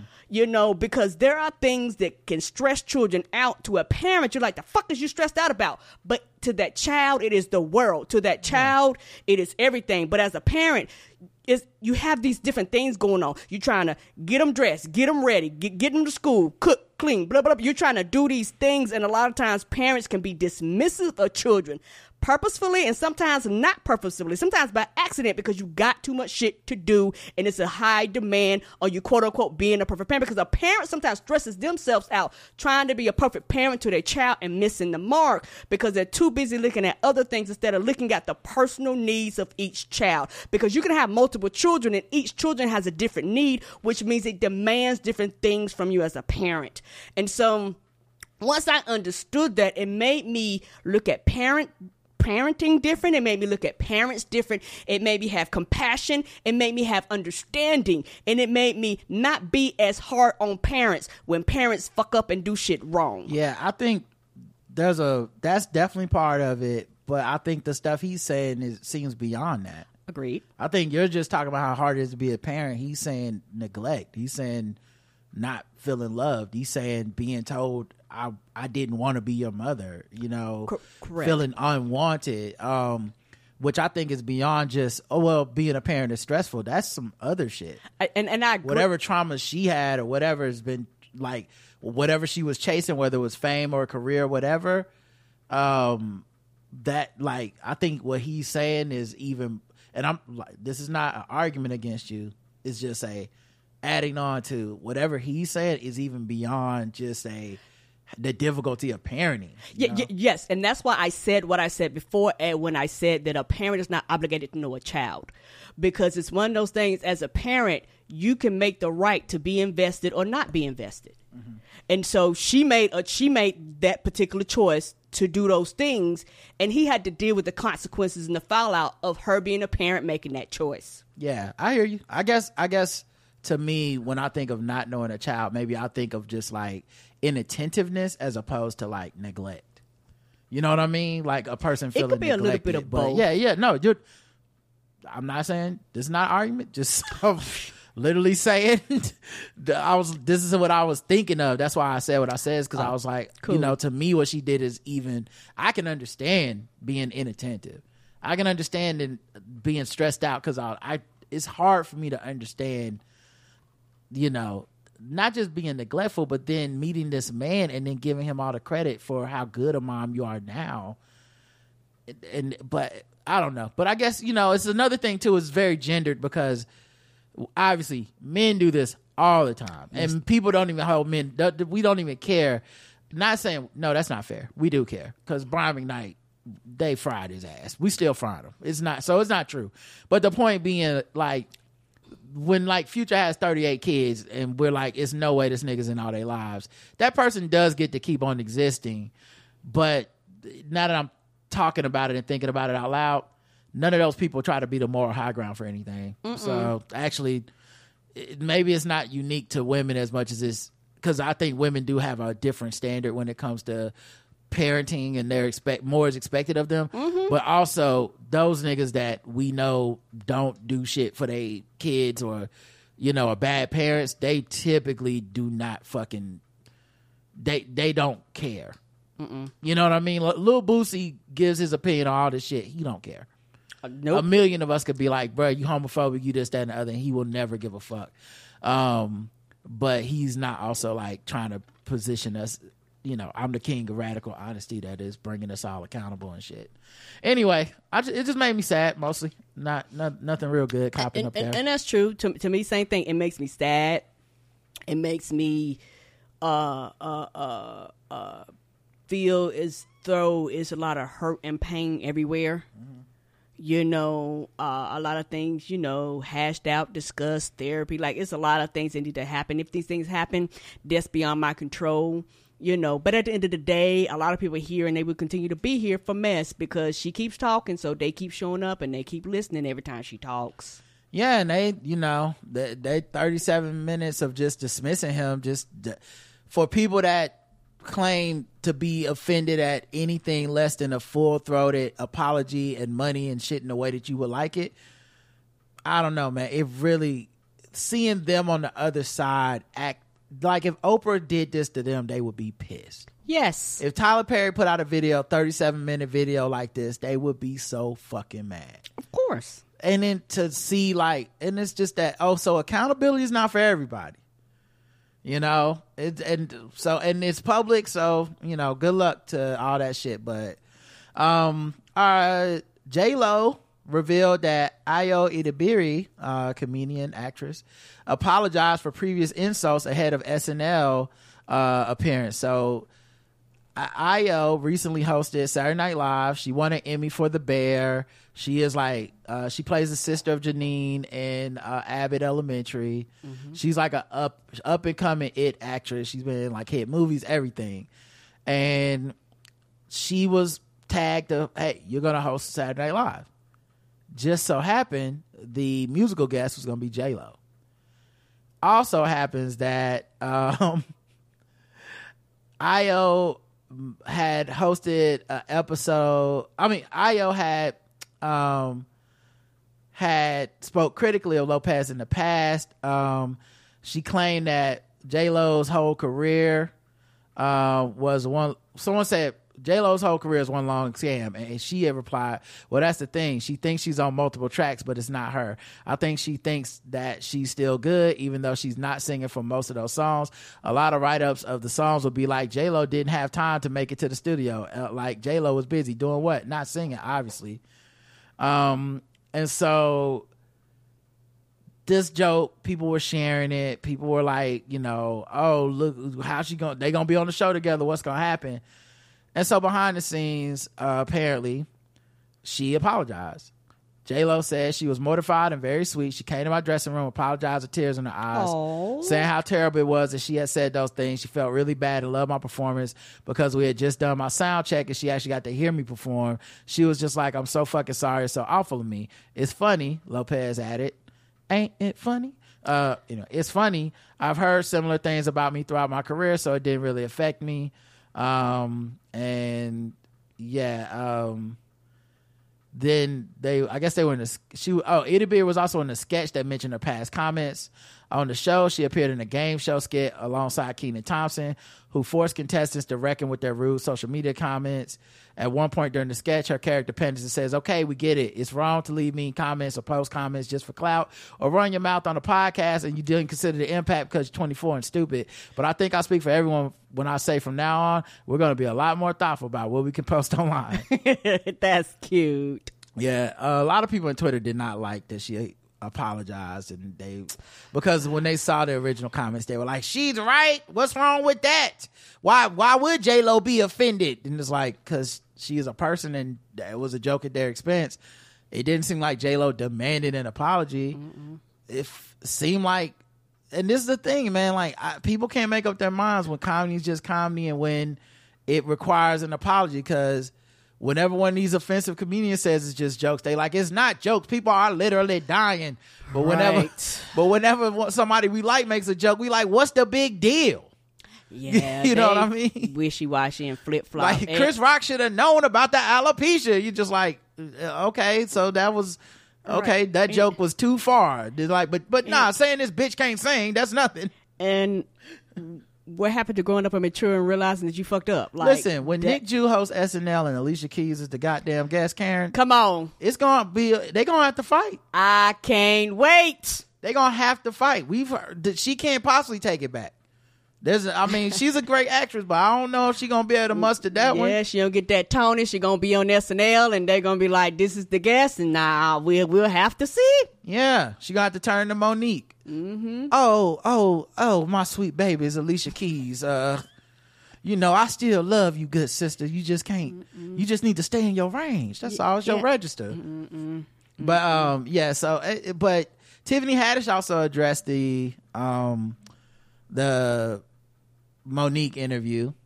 Okay, because she did say something about her. Yes. Yeah. Um. So she was asked by Nichelle Turner about it from uh, e, uh, ET Entertainment Tonight.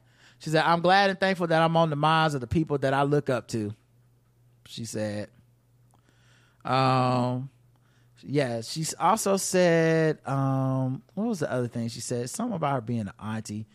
Uh. Oh, she said. uh uh when speaking for uh with Club Shay Shay, Mo said if Haddish had a husband like hers, blah blah blah. We know that. Haddish maintained during her chat with ET over the weekend that she viewed Mo's comments as merely that of an auntie talking. I can see that. That's honestly the best way to handle it. She showed that's probably the best way to handle it of all the people that have been talked shit about. Now she didn't catch a ton of heat, and she could have clapped back and been like, you know, you got a daddy and you go, but she didn't do all that shit. She was like, all right then. Uh, so I res- I respect it. Yeah, I respect that, and she trying to trying to get her career back and all that stuff. Yeah, so I could be like, you know what? Yeah, I'm she got bigger problems, bigger fish to fry. That's what I'm talking about. She was like, trying to Mo'Nique, win this shit. you you the smallest thing in my laundry list of things I got to do. Yeah, but yeah, I I don't know, man. I thought she handled it pretty well considering you know everything that's been going on. Feels like 2024 is a year of shit talking. Yes, it is. You know, I was talking to a friend today, and he was saying how like we're just not a serious country. We're not a serious world anymore. And and and I and it, I didn't say it on the phone at the time, but it made me think that we are living in a post-serious society. Yeah. Yes, we we, we are living it's crazy we, we- got people wanting the president to go on the breakfast club and club shay shay this is and they gonna probably do it like this is post serious you know we got roger goodell going on pat mcafee's show you know all the places that you could talk to on espn to address people that's what we're doing it's a post serious society Yeah, I guess there are a few professionals left. Like, you know, because my thing is why are you catering towards people that maybe I'm just old and I don't go to certain platforms, but like the fuck I don't take them Well, seriously. They are professionals. Number one, how dare you? Uh, number two, number two. I mean, they are. This is like people don't think we're professionals. Yes, the fuck and- we and- are. And, and, and, and when I mean professional, I know what you I'm mean. talking like professional traditional jour- journalists. Yes. Right. And what I'm gonna say is, we are in a post-serious society. So you could go on Joy-Ann Reid. Joy and Reed should want Biden and them to go on Joy-Ann Reid. Mm-hmm. You know what Joy-Ann Reid wants Biden to go on Club Shay Shay and the Breakfast Club. We are in a post-serious society. We have lost the plot. You know what I mean? Like Club Shay Shay will have more views than any presidential address ever. Like, like, like, like if, if if Joe Biden went out there and said student loans on on fucking YouTube right now, that shit's not getting as many views as Katt Williams talking for three hours. It's just not. We have we we have decided that this is what we are. We're just gonna entertain ourselves to death. And I mean entertain ourselves even with real shit that should be serious. Right. We are going to entertain ourselves with losing our freedoms and rights. We're right. entertain ourselves with the wars going across seas and who can get the most views on TikTok and who can get the most clicks on their slogans and shit. We this is not a serious we are post serious. These are we're not coming up with serious solutions to the very serious problems that we're facing. And I think that's why everything feels the way it feels, right? Everything is about feelings and not about facts. It's about feelings and not solutions. It's about grievance and not um it- you know, and so all that to say, I know it's a huge tangent. Don't worry, guys. I got high before the show. Um, it's a huge tangent, but it goes back to the J Lo thing for me. That was a very serious thing that uh Ayo did, Ayo did, because she basically said, "What I looking back at what I did, especially being on the other side now, On the other side, it was mean and it was mean spirited and it really wasn't fucking called for. And now, and I and I just found out you can sing at least to the ability, you know, to whatever right? point." Because you hadn't heard it live, right? Right, and uh, it was just a funny, you know, kind of street joke or whatever. It's always going to be a funny joke. I'm not saying you can't make the joke, but it got real for her, and she did a serious thing, which is I hurt your feelings, and I'm sorry about that. Which is in a post serious society, that is a death. That's a death knell. So people were against her, her right to apologize. They were like, "What? Why would you do that?" Right, right, yeah, yeah. Th- th- this is why somebody like me who likes truth and facts and and you know people to do their research and shit like that. That shit irritates the fuck out of me. I was like, some things have to be based in reality, y'all. In reality, like that shit is stupid. Um, Taylor Swift had Kanye kicked out of the Super Bowl because he bought a seat in front of her, uh, according to Brandon Marshall. Now, who knows if this is even true? Right. But if it is true, another reason to like Taylor Swift. I don't want this nigga at the Super Bowl. Fuck him. Him and his naked wife gonna be up in there. They gonna they gonna how you gonna be mad at J Lo and this man gonna be sitting next to just a pair of sentient titties? Cause that's all the fuck he's doing right now with his life. Get out of my face, nigga. You don't even watch sports. I know it. I know you don't watch sports. You don't have no sports. You don't have no sports lines in your raps. Okay, you, I know you just would have been there to harass Taylor Swift, and also like you harassed her when she was seventeen, nigga. We are over you. You have multiple white women you could be harassing now. Some of them the mother of your kids. Leave us out of it. Leave, Damn. Yeah, leave leave us out of the conflicts. fucking mask he would have been wearing up in there with a fucking Confederate flag on it and shit. She saved all of us. the Super Bowl is the most watched event since the goddamn moon landing, and we ain't had to see this nigga on there acting stupid because you know he would have been acting fucking stupid. Ugh. um. A class action lawsuit alleges Amazon deceived, deceived subscribers with new Prime Video ad plan. Somebody finally did it. So this proposed class action lawsuit was filed Friday in California, basically saying it's a breach of contract because when Amazon Prime, uh, Amazon Video was uh, advertised to people when we signed up, it said commercial free. Yes. Now they're telling you you're gonna have to pay extra three dollars a month to watch without ads. And people are like, I already paid for fucking And- Prime, and you told me it was all in the package. and Prime now does have commercials, so it altered its terms, and now people are like, "Mm, we suing." Right, because people going, you, I'm already paying all this money, all this money for Amazon Prime, and Amazon Prime and Amazon Music and shit is already included. That's why the fuck most people got it. Most people don't have it because they're paying for it separately. Yeah, it's like that joke I made about it. Well, I said they be sending you the email taking away features and acting like they're doing you the favor. This is a great example of just a like, mm-hmm. hey, you don't want to watch ads, do you? Well, just for you don't even have to do anything extra. We're just gonna charge you three more dollars to do what we said we would never do, but we are now doing unless you give us the three dollars. It seeks at least five million in a court order that will bar them from engaging in further deceptive conduct on behalf of subscribers who signed up prior to December twenty eighth, twenty twenty three. Right, you sign up after that, cool, pay your three ninety nine. But if you've kind of already been grandfathered in, people are like, no, this is I'm signing up for this shit. I want the, I, they send me the class action email. Yeah, because we've been we've had it forever. So yes, Your boy is I need I need the money. Yeah, I mean, not trying funny. You couldn't went up went up in Amazon Prime three dollars Right, and got your money. right. Just saying. Uh all right, Karen, let's get into something else. Okay. We're going to war. Gender war. There's a war going on outside. Gender war. There's a war going on outside. Gender war. All right, gender wars, you know what we do, guys. We are gonna watch some content created by people that probably want to see us, you know, mad about some stuff or whatever. you know how it goes. It's never good shit. It's always somebody that got like half a fucking uh camera phone and they just start pulling it out and arguing and shit. Um and then we're gonna judge it from zero to ten, I believe is how we judge these. Okay. Um We're doing ten. That's good. yeah, I think it's zero to ten, and we're not judging. We're not trying to give you our opinion and be like, men eat salad, women, you know, men eat steak, women eat salad. I want to watch football, eat, watch, eat, eat food. You know, Eat watch, chitlin. Yeah, like Not chitlins, chitlin. yeah, chitlin, poke. We. That's not that's not what we're here to do. We're here to tell you if it's good content. Like, is it does it have staying power? Is it gonna get people arguing?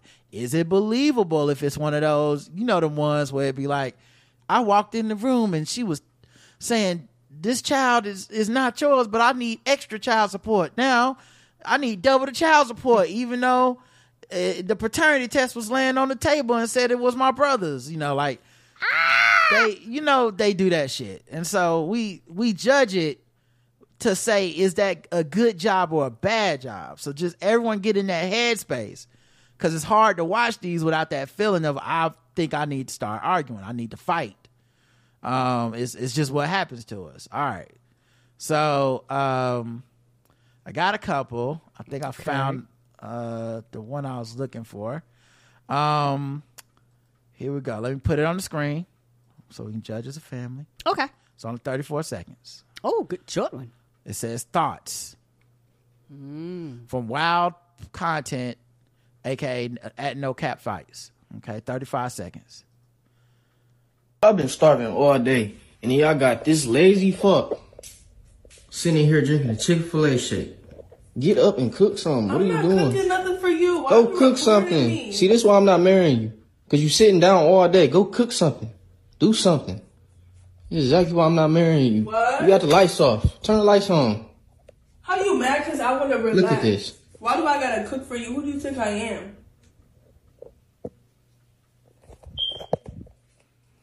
Uh, the The fire alarm. smoke All detector right on time. is is is is. I feel That's the like start of the show. it's a conspiracy, and I think the government is uh, t- TikTok. The Chinese government is making that sound in all black videos. Okay, Ah, they drain.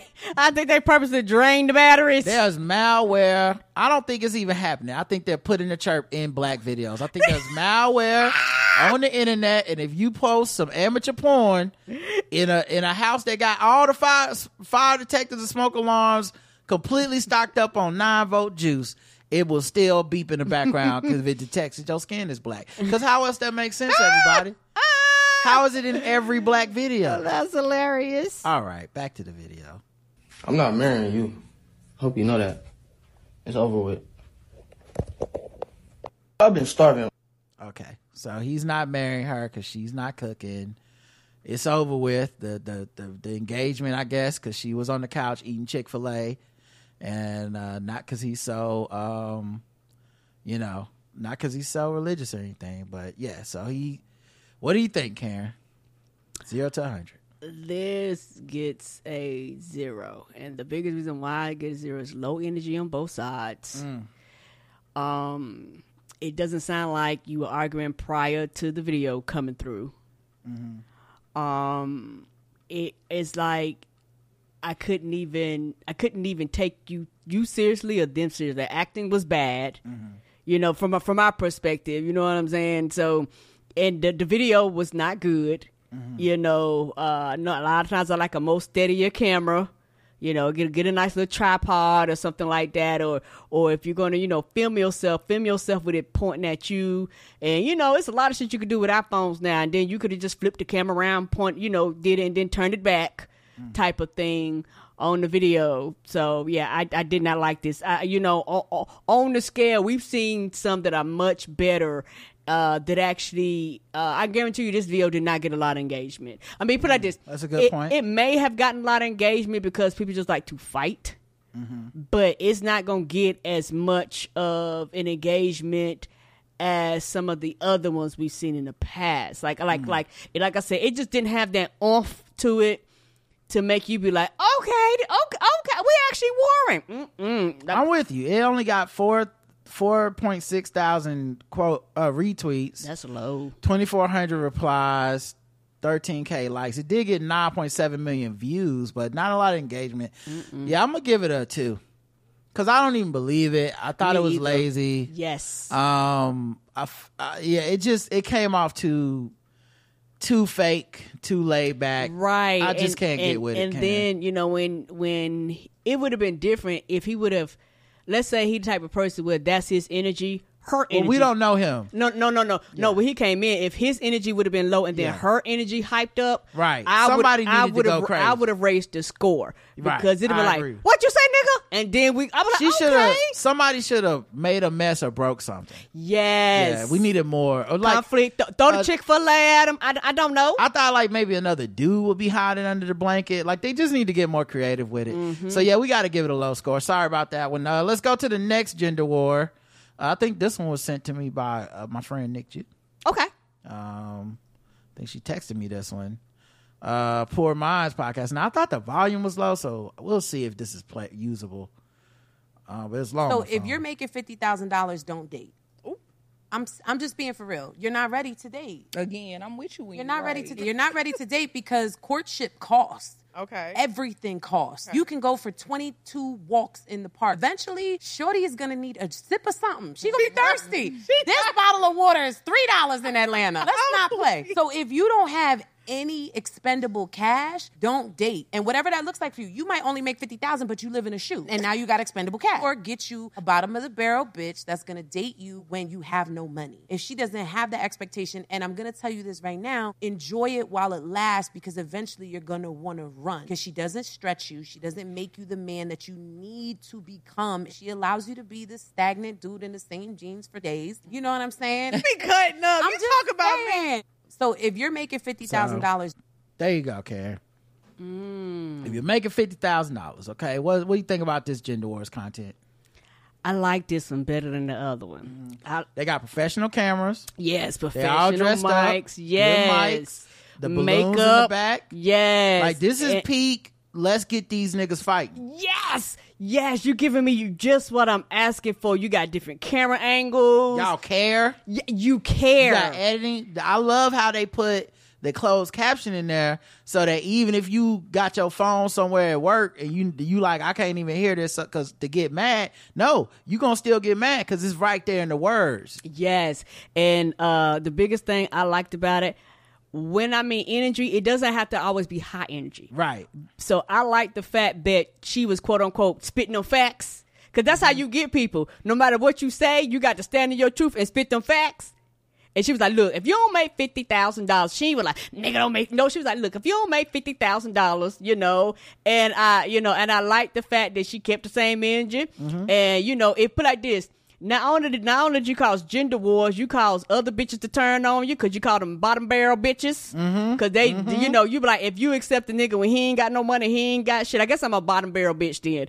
Because you know, in her mind, you know, when you know you ain't got no standards, and so you make a lot of women turn on you, mm-hmm. in addition to men turning on you, uh, and or a lot of men, pick me men, start jumping in and be like, bitch, I'm I'm the boss, I got the money, I can do it. And then you got a lot of women that's gonna agree with her too, and be like, nigga, don't come my way unless you right. got no money. You're stoking the flames of the gender wars. Yes. And I love the way they co-signed her. And like one go, one guest, one host was kind of like, I'm not with it, but then the other one was with it, which made like a little conflict that makes it interesting within the clip. I, I honestly, I get this a, I get this like, I'm gonna give it an eight out of ten. I'm gonna- actually, I'm gonna give it a nine out of ten.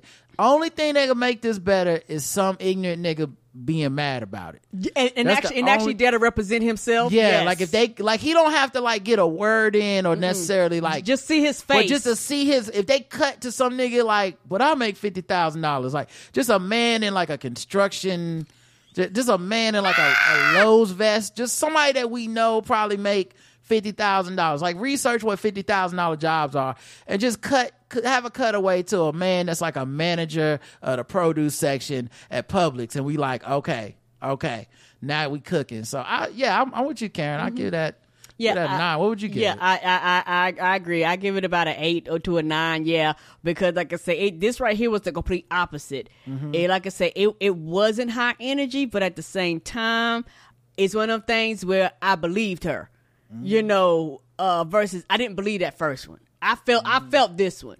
It was facts. They straight spitting. You Mm-hmm. know, they they got all all juiced up. You know, got the makeup on, got the titties out, got the hair done. I loved it. And you know, they was like, "Oh, we coming for we coming for the war." So yes, I Yeah. I, I appreciate you, ladies. And you're right. They in the chat. They in the. They come mad in the comments.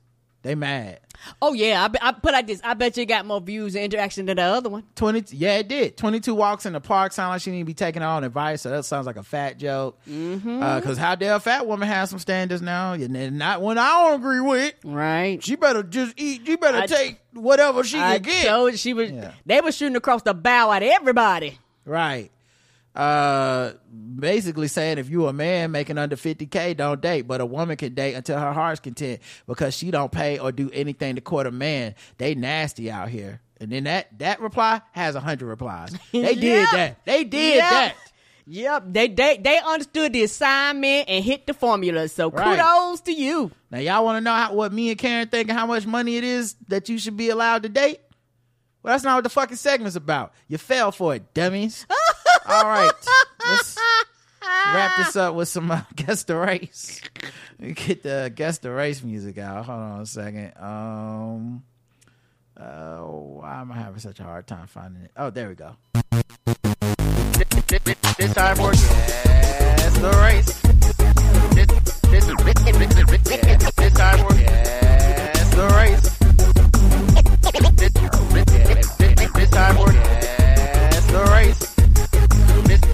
time, time for guess the race. All right, you know what that means. Guess the race time. Time for us to guess, to read articles and guess the race. Uh, the people involved, of course, Karen plays along, and uh, the people in the chat play along, and they are all racist, racist, racist, racist. All right, let's see. Um, how about this? Uh, California mom of two hospitalized uh, after stranger puts bucket on her head for social media prank. Not funny. The latest TikTok challenge takes a scary turn at a local Target. Fox 11's Christina Gonzalez live in Tustin with something known as the Bucket Challenge. Christina. Yeah, I just got off the phone with police. They say that they're looking for four suspects, all of them middle school age. They're in a lot of trouble because a prank has turned into an assault. Listen to the victim say what happened. Then all of a sudden, everything went dark. Um, someone, I could feel their presence, put something over me. I lost, I had no vision. I couldn't hear anything. It was closing in. I couldn't breathe. I grabbed my neck. I started screaming. Lana Clay Monahan explaining what happened while she was shopping at the Target off Park Avenue in Tustin. The new mother of twins was alone at the baby aisle looking through products. The police department is describing it And we are guessing her race. Okay. okay. As the bucket challenge or a prank. Social media posts describe it as the bucket overhead prank, the latest TikTok challenge. Lana says she managed to get the item off her head. I was in such a state of fear and shock. However, I could hear laughing. And so when I turned around, I was mortified to see a group of individuals and they were filming me. And I know they were filming me oh. because there was glistening light. And so they were holding their phones up and laughing and pointing it at me. She ended up passing out and was transported to a local hospital. The worst part about this for me is the last moment that I had was asking them for help and they were laughing at me and I hit the ground. She says she never had a problem at this Target and wants to come forward to stop it from happening to someone else. This cannot happen. We have to talk to our children. It is not funny to go and find someone vulnerable that is smaller, that is alone, that is unexpecting, and for your own humorous pleasure to film them to strive to get a reaction. And Again, it's assault. Target has provided security video to police. They're going over it. Target cooperating. They issued a statement saying they feel horrible about this. That whole statement on our website at foxla.com. I am live in Tustin. Christina. All right, Karen. Guess the race of the mom, Lena Clay Monahan. Lana Clay Monahan sounds white, uh, but a hundred for me being fucked with because that shit is scary. And them kids could have got shot because when you start doing this to people, you just never really know. Like, and what happened if that person would have turned around and started assaulting and whipping their asses? They would have been in the wrong, right? Don't fuck with people. Well, people, I don't think they would be in the wrong because we've had stories where a man shot one of these YouTube pranksters and he didn't get no jail time. They dropped them charges. Leave people Um, alone. No, I don't get it, see anyone guessing any race in the chat. Uh, oh, I I, I saw you put it. Oh, you do? I guess it must be a delay on your side. Oh, let me refresh everyone. I'll be right back. No- Sorry. Oh, no problem. Yeah, that was weird. On my side, it, it just shows one person saying something a few minutes ago. Okay, no problem. Yep. Um, let me see. Yeah, I I see a handful of comments. It probably will refresh when you come back. Okay, here we go. All right. Okay. I, uh, let's see. White is the mop bucket. Awful voice. People carrying white. Folks wonder why they try to ban TikTok white. Alabaster white. Whitey McWhitington. Sound like a white prank white. They shouldn't have done it, but that white woman was very dramatic after the fight. White. I think the cracker country part of Cali white? The correct answer is uh, she was white.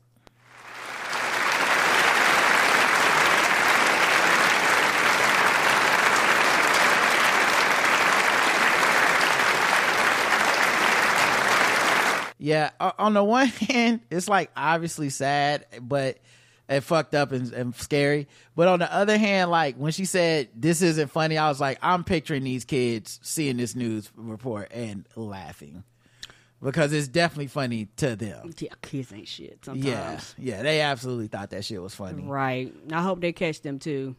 Yeah. Um, but yeah, she she so she was white. Uh woman called police after thieves hit the Metro Lululemon store. She was then fired. What? A Gwinnett County a Gwinnett County mo- woman says she was fired for calling the police on three robbers who stole thousands of dollars worth of clothes from the Lululemon store she worked at. Rachel Rogers captured the frightening moments on cell phone last month when the brazen robbers walked into the store and began stealing thousands of dollars uh, of merchandise. Um, uh, the 23 year old told Channel 2's Michael Seiden that the three men grabbed as much as they could before they bolted from the store where their getaway driver was waiting. Um, and she said, uh, Roger said she and her former co-worker Jennifer Ferguson were shaken but uninjured. Immediately, they reported the robbery to police. But two weeks later, they were let go and fired after they learned they both violated the company policy by calling 911. What were they supposed to do? Clear a pathway. At least that is what it's posted. Is a clear pathway. Don't interact. Let them take what they want. Let them take what they uh, have, and do not contact with them at all. Um, so, but I don't understand. But calling nine one one has what to do with that? Right. She said she was frustrated because she they've been dealing with the same problem for eight months.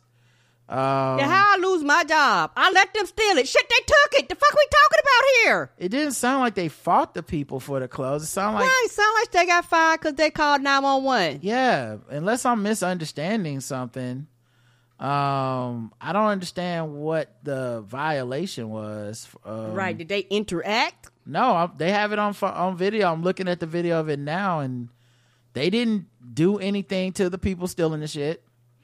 Um, they just Yeah, as a Yeah. company, how can this be a policy? You ought to be sued over that. The fuck? So I get shot and die. I'm not supposed to call 911 because it's your shit? Fuck you. well, guess her race. Rachel Rogers. Rachel, oh, white. Karen says white. All right, let's check the chat room, see what they believe. Uh, race is sounds like insurance fraud. So, uh, fired over some bullshit. Black says Jonathan. Oh man. Um, Yeah, I'd White. mad.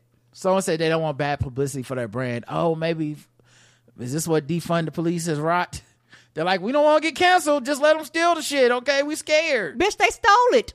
Right. I don't get it. Um, but yeah, uh, white. I got white. Fire for doing the right thing. Black. Everything Lululemon equal white. I'm thinking white. Correct answer is sounds unfair. Black. The correct answer is white.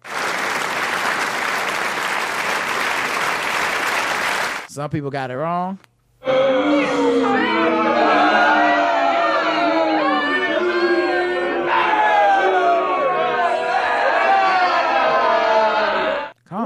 Rowdy crowd. right? Uh, but yeah, that's her. Yeah, that that is I, I that's a wild policy. The thieves appeared to be young black dudes that uh were uh wearing that that that shiesty or whatever they're calling it, whatever the kids are Uh, calling it. over your face. The thing that Twitter says is not scary and we shouldn't be afraid of. Fuck y'all, that shit is scary. Don't walk around me with that bullshit on your face. It's just fashion. It's just I fashion. don't give a fuck okay? about your fashions. They I'm come- old. I want to see your face. They knock on your door with that on, you gotta open it up, or you The racist. fuck I will. All right, Trump. Mm, I'm not Lululemons. I call the police on your black ass. What's wrong with you? This is why we play against the race. All right, it's bonus round. Guess the race. Karen's two for two. I ain't racist. How can I be racist about anybody or anything in my life? How can I? Call them niggas. Just call them niggas. It's time to Gold teeth, gold chain wearing, fried chicken and biscuit eating, monkey ate baboon, big guy, fast running, high jumping, spear chucking, 360 degree basketball. A man with a giant Donald Trump flag flying from the bed of his pickup truck vandalized an LGBTQ plus mural by doing multiple burnouts atop the painted installation, according to police who arrested the motorist on a felony charge. Oh, boo. Police in Delray Beach, Florida alleged that Dylan Reese Brewer, 19, intentionally left a series of black skid marks across downtown set intersection painted to resemble a pride flag. Surveillance cam- cameras recorded the truck with his Trump flag flapping, screeching across the roadway last Sunday. Did he say, This is our country? It's sad. Ron DeSantis can't even win his own state. Uh, they flying Trump flags in DeSantis country. Um, but witnesses told police the vehicle performed repeated burnouts on the mural, which was installed by the Palm Beach County Human Rights Council and the AIDS Healthcare Foundation. Brewer, who yesterday turned himself in, was charged with reckless driving and a criminal mischief. The latter count is a felony since the alleged property damage exceeds a thousand dollars. Bet he didn't know that shit.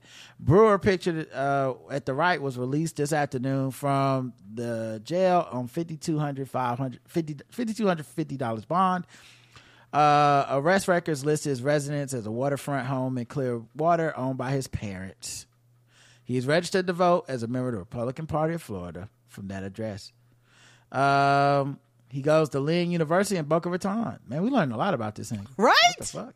The Delray Beach installation. They must have had a, a, a, a, a count, a word count. The Delray Beach installation was previously defaced by in 2021 by a motorist who burned skid marks into the mural. Uh, so this is not the first time they've targeted them with a hate crime. Uh, Karen, guess the race. Ford F one fifty tough white. Oh, uh, three names in the South. We know this is white, says Romy. um, let's see. Un, uh, pick, pick necked white kid, pink necked white kid, unoriginal, dirty ass white trash. Where was the this three name fool on January 6th? White, oh white. Correct answer is white.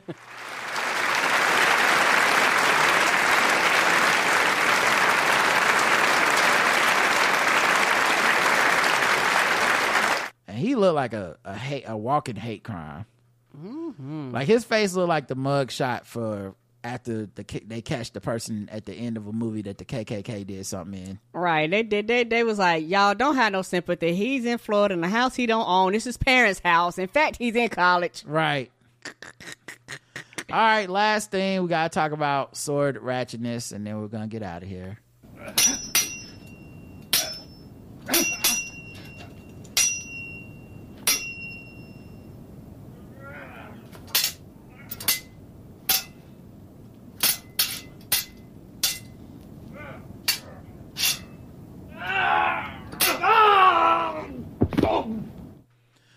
All right, sword ratchetness. Let me. I think I can pull this article up. We can watch it as family, everybody. Um, boom. There we go. Um, and it's a. Oh wait, this isn't the article. It's just uh, some bullshit. All right, a Virginia woman was arrested for allegedly swinging a medieval sword at a police officer and her neighbor. Medieval sword. Alexandra Hopkins, thirty-five. That's in the Hawkins. Hopkins. Hopkins. Black. Karen's going black for Alexandra Hopkins. Now this doesn't count against her score. It's a bonus round, Alexander Hopkins. but that's her. wow. She's not black. She's white, No. and she's not all there. Hopkins. Yeah, I don't know Black Hopkins. Mm hmm Bernard Hopkins. I get it, but that woman is. Oh yeah, something not there, something off. Yeah, She yeah. got she got that sword from Game of Thrones set. Yeah. So she, uh, after officers encountered her, she swung at one of them with a sword that was more than a foot and a half long. Oh, a foot and a half. What was the Final Fantasy VII sword? Got a Buster sword and a half long, a foot and a half long before fleeing into a residence. Uh, Hopkins was taken in custody out further incident. A neighbor told police she also swung the sword at them. No injuries were reported in connection with the incident. She was charged with one count of assault on law enforcement, one count of assault on two counts of brandishing a weapon. She also has two unrelated warrants uh, from another agency. Yeah, she looked like she be dealing with the police a lot. Mm-hmm. So, I mean, it kind of makes sense. Uh, all right, y'all. That's it for this episode of the Black Guy Who Tips. Thanks for listening, everybody. Uh, we'll be back tomorrow when the grandchildren of Mo'Nique's of son reply and tell us he ain't shit. But until then, I love you. I love you too. Mwah.